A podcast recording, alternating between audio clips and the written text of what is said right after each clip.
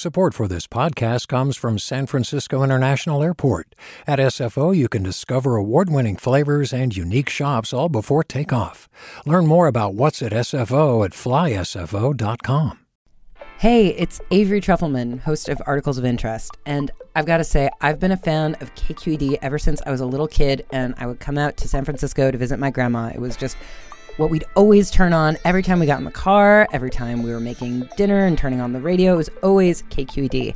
And then over the years, I've become a massive fan of KQED podcasts because this is local reporting at its best. These are answers to questions you've always wanted to know, interviews with exciting, unusual voices, necessary journalism, all told with love and care and artistry. And did you know that a majority of KQED's funding actually comes from members? It's just people like you and me supporting the programs they love while also getting access to cool events, behind the scenes footage, and so much more. If you want to sign up and be a part of this amazing community, visit donate.kqed.org slash podcasts to become a member today. That's podcasts with an S. Thank you for listening and thank you for your support. From KQED. Good morning. This is the California Report. I'm Kate Wolf in San Francisco. In the wake of Tuesday's mass murder at a Texas elementary school, Governor Gavin Newsom and state legislative leaders are calling for fast action aimed at reducing gun violence. KQED politics editor Scott Shafer has more. Standing beside legislative leaders, Newsom began his remarks with an admission. There's no words that I can add that would add any insight or empathy or, frankly, any deeper understanding of the world we're living in. The governor didn't announce any executive actions or immediate steps to curtail the kind of violence we saw this week in Texas. Instead, he called on lawmakers to fast track more than a dozen bills now in the legislature to his desk as quickly as possible. We're here resolved, focused, energetically on moving uh, well over a dozen bills forward, getting them to my desk where I will enthusiastically be signing these bills by the end of next month. Newsom hopes some of the bills will include urgency clauses, which will enable them to take effect immediately rather than next year. That includes a bill to give private citizens the right to sue makers and sellers of so called ghost guns, which are unregistered and hard to trace. Senate President Pro Tem Toni Atkins from San Diego said the status quo, constantly grieving the loss of lives from gun violence, was unacceptable. Unless we take action, and political leaders take real responsibility, we will continue to grieve and mourn. The governor called out what he described as extremist judges appointed by President Trump who have struck down California laws, including one preventing anyone under the age of 21 from buying a semi automatic weapon. These are extremists. That's the world we're living in right now. Wake up, folks. Read these opinions. Pay attention to what's going on. Newsom said California has an obligation to act until the U.S. Senate decides to vote on meaningful gun control legislation. And until that moment, we're not going to give up or give in to that cynicism. We're not going to roll over and accept the status quo. That's the best we can do under the current circumstances. For the California Report, I'm Scott Shafer in San Francisco. California's two senators are calling on their colleagues in Washington to act quickly on gun control legislation in light of this week's tragic mass shooting at an elementary school in Texas. Senator Dianne Feinstein is urging Republicans to pass her bill that would raise the age to be able to purchase an assault weapon from 18 to 21. Feinstein authored the country's previous assault weapons ban, which was approved in 1994. She says in the decade it was in place, gun massacres dropped 37%. after the ban lapsed in 2004, gun massacres rose by 183%. There is simply no reason that average citizens need weapons of war to go about their daily life. That was Feinstein speaking yesterday at a Senate Judiciary hearing for President Biden's nominee to serve as the director of the Bureau of Alcohol, Tobacco, and Firearms. Speaking at that same hearing, Senator Alex Padilla, who has three school aged children, said no other developed country has to deal with this kind of gun violence. Now, some folks suggest that uh, arming teachers or providing more armed presence on school campuses will make them safer. If more guns were the answer, the United States would be the safest nation in the world. But it's not the case. Last year, the House passed gun control legislation, including a bill that would require anyone purchasing a gun to go through a background check. The bills have been blocked in the Senate by Republicans. Vigils were held across the country last night, including here in California, for the victims of the deadly massacre in Uvalde, Texas. One event was held in Foster City in the Bay Area and another in San Diego. Here's what a few of those attending had to say. This is scary. I have lockdown drills with my kids. We practice what to do if someone comes into our building. It's not fair for them. They're just babies. So many moms, including me, were feeling that to be able to be close to their children, to be able to hug their children, and to be able to have their children alive is a privilege, is not right. We, the moms and the parents across this country, care about you, our students. I want our country to be better, and I hope that someday we won't be worried that someday this will happen to our own loved ones. That was Melissa Hammond, a preschool teacher, speaking with CBS 8 in San Diego, Foster City Mayor Richa Awasthi, parent Julie Bronstein, speaking with CBS 8 in San Diego, and Mahati Vaidyanathan, a sixth grade student in Foster City, speaking with NBC Bay Area. Hi, I'm Sasha Khokha, host of the California Report magazine. Every week, we bring you stories about what connects us in the giant, diverse Golden State. Because what happens in California changes the world. I love this place. We were once seen as like the place to be, California. The land of milk and honey. That's where you go to Sunshine State, but we just have challenges right now. KQED's California Report magazine. New episodes drop every Friday, wherever you get your podcasts. Hey, it's Glynn Washington from Snap Judgment. And if you love what you're hearing, and I know you love what you're hearing, please consider becoming a KQED member. You get special access to cool events, behind the scenes footage, and so much more. Plus, you'll sleep better at night knowing you did your part for the community you depend upon. It's in you. Please be in it. Visit donate.kqed.org slash podcasts to sign up now. That's podcast with an S. Thanks. California's Commission on Post, which stands for Peace Officer Standards and Training, has reached a key milestone in its implementation of the new police decertification law, Senate Bill 2. KQED's Sukey Lewis reports the Commission has approved a definition of what constitutes misconduct serious enough to revoke an officer's badge. For months, the Commission has been hammering out this definition that'll be the cornerstone of what agencies will have to start considering in January when they'll be required to report all allegations or complaints that meet the criteria. Serious misconduct is an act or acts or omission or omissions demonstrating a lack of fitness to serve as a peace officer in the state of California that's Commission Chair and Santa Barbara DA Joyce Dudley. Serious misconduct includes, but is not limited to, the following. The Commission fleshed out nine characteristics of serious misconduct that are outlined in the law dishonesty, abuse of power, physical abuse, sexual assault, demonstrating bias, acts that violate the law and are sufficiently egregious, participation in a law enforcement gang, failure to cooperate with an investigation, or failure to intercede if they see another officer use unnecessary force. Jackie Nelson, the bureau chief in charge of implementing decertification, says no one knows exactly how many complaints will meet that definition. But based on complaint data that already exists, she estimates they'll review about 3,400. We are keeping track of all of those complaints that are coming in. We're tracking things that we're seeing in the news already that we know that we're going to have to look at come January 1. We'll probably get a head start on all those a little bit to, to get our training wheels off, if you will. Post Executive Director Manny Ramirez told the Commission it's going to be difficult, but not impossible, to meet the January deadline for full implementation. Staffing will be a significant challenge for us. In July, Post will start hiring for 127 positions, nearly doubling the size of the agency. The definition approved by the Commission on Wednesday is now open for public comment. For the California Report, I'm Sukey Lewis. Governor Newsom's ambitious overhaul of California's mental health care system cleared a major hurdle yesterday evening. The state Senate voted to approve Care Court. The program would allow judges to order people with schizophrenia or other psychotic disorders into treatment, with a particular focus on people who are also experiencing homelessness.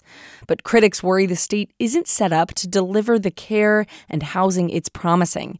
KQED's Erin Baldassari has more.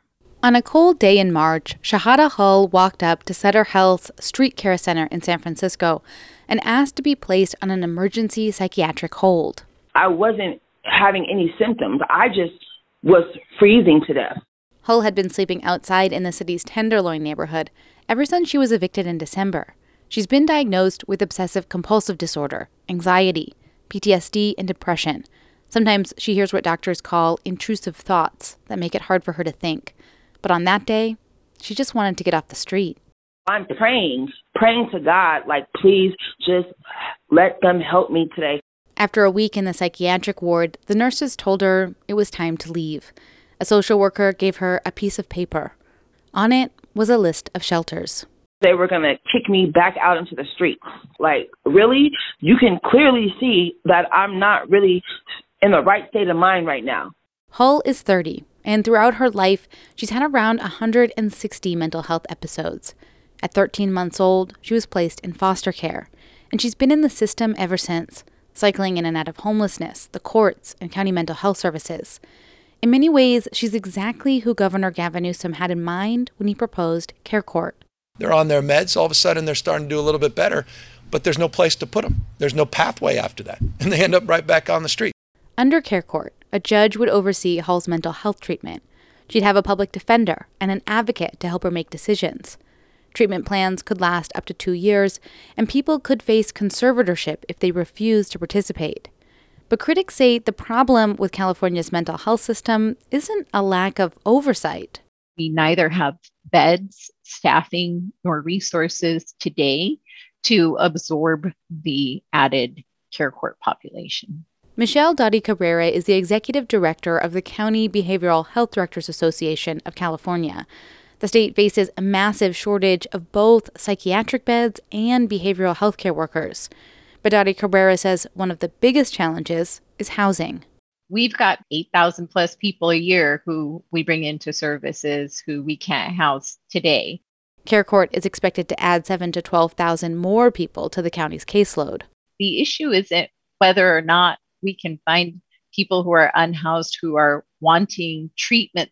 It's about do we have the housing resources that is appropriate and open and available? Last year, the legislature committed more than $2 billion for housing for people with behavioral health needs. Newsom's administration is proposing another 1.5 billion this year for short-term housing and services, but it'll take time to build up that capacity. Health and Human Services Secretary Dr. Mark Ghaly says in the meantime, the state is saying we need to see this population prioritized. Too often, Ghaly says people with severe mental illness only get treatment after ending up in jail or after reaching a state where they can no longer take care of themselves. He says Care Court would move people to the front of the line. So that they can get the care, so that we can, uh, both with a great deal of integrity, humanity, and focus on what works, address the needs of this population. After Shahada Hull admitted herself to the hospital, it took about a month to get into treatment. But the program she's in is only temporary, and there's no guaranteed housing when it ends in July. Hull has spent years trying to get the treatment and housing she needs. At the end of the day, the government has this and they have that, but it's really up to you to fight for that and get that. She's skeptical Care Court would make that fight any easier. But if it could, she'd welcome the change. The fight shouldn't be this hard. The Care Court legislation now heads to the State Assembly for a vote. For the California Report, I'm Erin Baldassari. An update to a story we told you about earlier this week the Anaheim City Council has voted to cancel the troubled Angels Stadium sale deal. KPCC's Jackie Fortier reports. Cheers erupted in the audience as City Council member Jose Moreno called for the city to void the $325 million sale of Angels Stadium and adjoining property to team owner Artie Moreno. The minimum that we can do tonight is withdraw from the deal because this deal is the fruit of a poison tree. Thank you, colleagues. Angels owner Artie Moreno has called to finalize the deal by June 14th, despite an ongoing FBI corruption investigation involving Anaheim's former mayor. Harry Sidhu, who had been leading negotiations for the sale, resigned from his post on Monday. The remaining six members of the city council voted unanimously to void the deal. For the California Report, I'm Jackie Fortier in Los Angeles. A KPCC investigation has found the California Corrections Department moved people known as medical parolees to a nursing home in Los Angeles that was recently stripped of its federal certification. As KPCC's Elly Yu reports in the second part of this series, the move and the decision behind it have been shrouded in secrecy.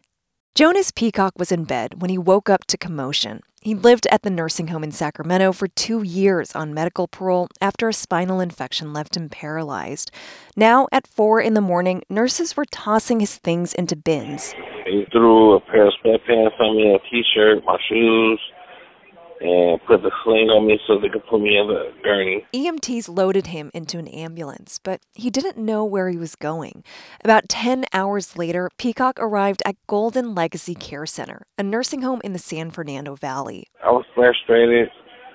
It was sad, depressing, because I'm so used to being close to my family. Other medical parolees and family members we spoke to said there was no warning about the move. Pate Pasalium tried to visit his brother Jackson in a Sacramento nursing home in January, but they told me that he wasn't there and they didn't say nothing. They never called me or nothing about it. He says it took him about a month to find Jackson, who is nonverbal. Pasalium used to visit his brother almost every week, playing dominoes and listening to music, but Golden Legacy is too far. I can't go try to go see him. It's harder. I'm like I'm from Stockton, and that's like about five hours away. The state corrections department has moved more than 50 medical parole patients to Golden Legacy since January. That's right after the federal government decided to pull its funding from the facility for patient care violations. Under federal rules, all nursing home residents have the same rights, like not being restrained or having access to visitors of their choice and cell phones. But the state says restrictions are necessary to keep the public safe. So the agency sent medical parole patients from regular nursing homes to Golden Legacy, which it says is now able to enforce the rules the feds don't allow. All of these people in this program have to go to one place in Los Angeles, which is no longer a viable place for people with long term conditions to be. That's uh, an insult to all of our hard work. That's former state senator Mark Leno. He wrote the bill that created the medical parole program in 2011. He was troubled when we told him about the recent changes. It is counter to the motivations for our bill, which was to return people closer to their communities and to their families in their last months of life, not to ship them off to a substandard care facility. Leno says the other motivation of the program was to save the state money. But California won't tell us how much it spends to house medical parole patients at Golden Legacy. The agency cited a state law that keeps details about corrections contracts for healthcare secret for up to four years. Meanwhile, many medical parole patients at the nursing home say they're worried. We spoke to nine of them. Jonas Peacock says he's made complaints to the state four times since being there. Uh, the first time because it was my third time being left sitting in feces and urine for hours. I mean, like three or four hours. He says he made another complaint when he woke up in excruciating pain, but says staff refused to take him to the hospital. Golden Legacy did not return repeated requests for comment. Vicki Waters, a spokesperson for the Corrections Department, said the agency didn't have enough specifics to respond to claims about patients' care. In a statement, she says the agency cares for the health and well being of people under their supervision wherever they're housed. But up in the Bay Area, Peacock's mom, Donna Maxwell, doesn't believe that. My son is in a diaper, you know, and my son is in a wheelchair, and my son can't take care of himself. And even though they're prisoners, they still patients and they still people. Now she's about six hours away. She can no longer visit regularly. Her son's life is in the hands of the state. And she says they need to provide the care they promise. For the California Report, I'm Elly Yu. This story was co reported with KPCC's Aaron Mendelson. You can read their full investigation at LAist.com. And that's the California Report for Thursday, May 26th. We're a production of KQED Public Radio. I'm Kate Wolf. Thanks for listening.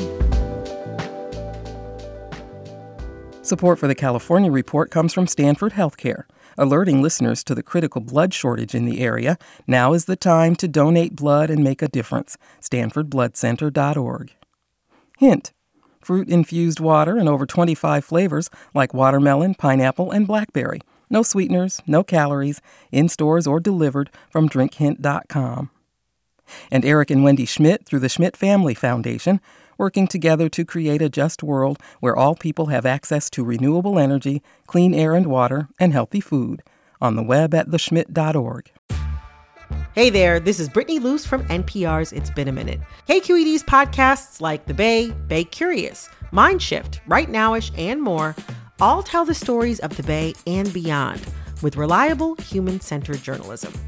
They aim to inspire, make you think, entertain, and expand your understanding of the place you call home.